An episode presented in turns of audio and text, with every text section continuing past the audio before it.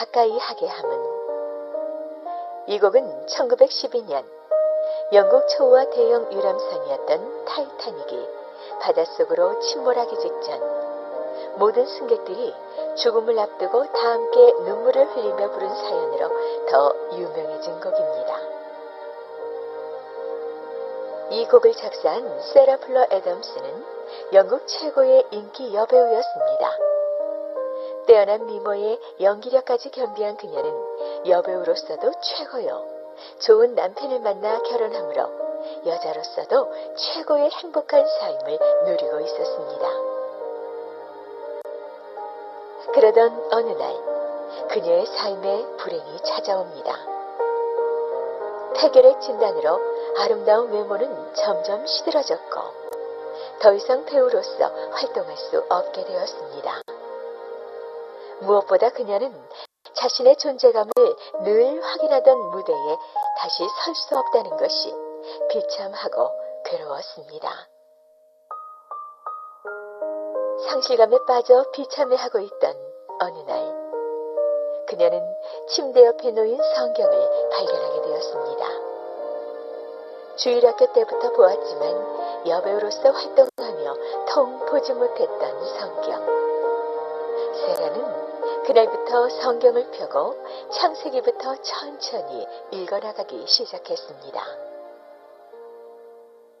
그러던 중 야곱이 형으로부터 쫓기는 몸이 되어 외삼촌 라반의 집으로 가던 중 꿈속에서 하나님의 음성을 듣고 기도하는 장면을 떠올린 순간 지금까지 그녀가 붙들고 살아왔던 자신들의 꿈들이 떠오르기 시작했습니다.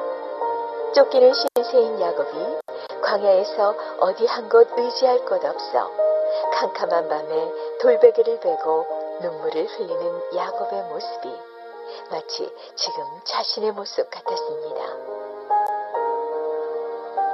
질병으로 인해 육신의 아름다움과 세상을 향한 꿈은 사라졌지만 그와 비교할 수 없는 꿈이 있다는 것을 깨닫게 된 세라. 그녀는 그 감동을 시로 적기 시작했습니다. 7년 후, 그녀는 43살의 나이로 세상을 떠났습니다.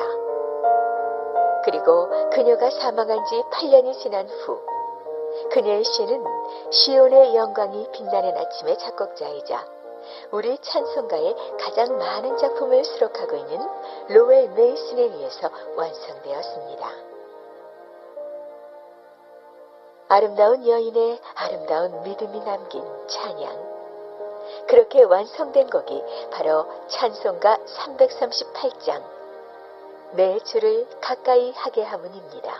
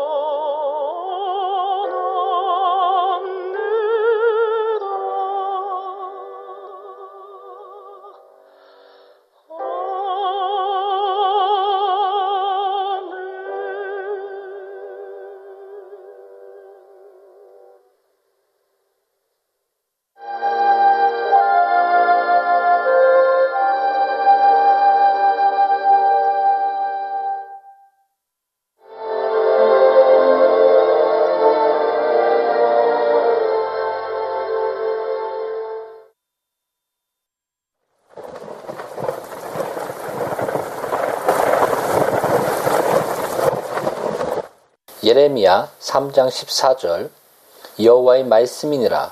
배역한 자식들아 돌아오라. 나는 너희 남편임이라. 내가 너희를 성읍에서 하나의 족속 중에서 둘을 택하여 너희를 시온으로 데려오겠고. 아멘. 나는 너희 남편이라.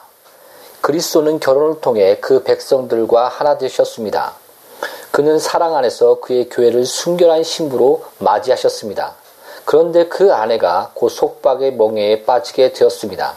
그래서 주님은 그녀를 되찾기 위해 필요한 금액을 다 지불하실 때까지 마치 야곱이 라헬을 위해 수고했던 것처럼 교회에 대한 불타는 사랑으로 땀 흘리며 수고하셨습니다.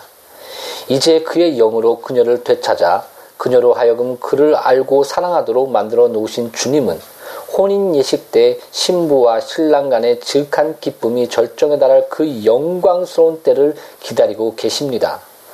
그 영광스러운 신랑은 온전해진 그의 신부를 천국의 위험 앞에 아직 내어 놓지 않았습니다.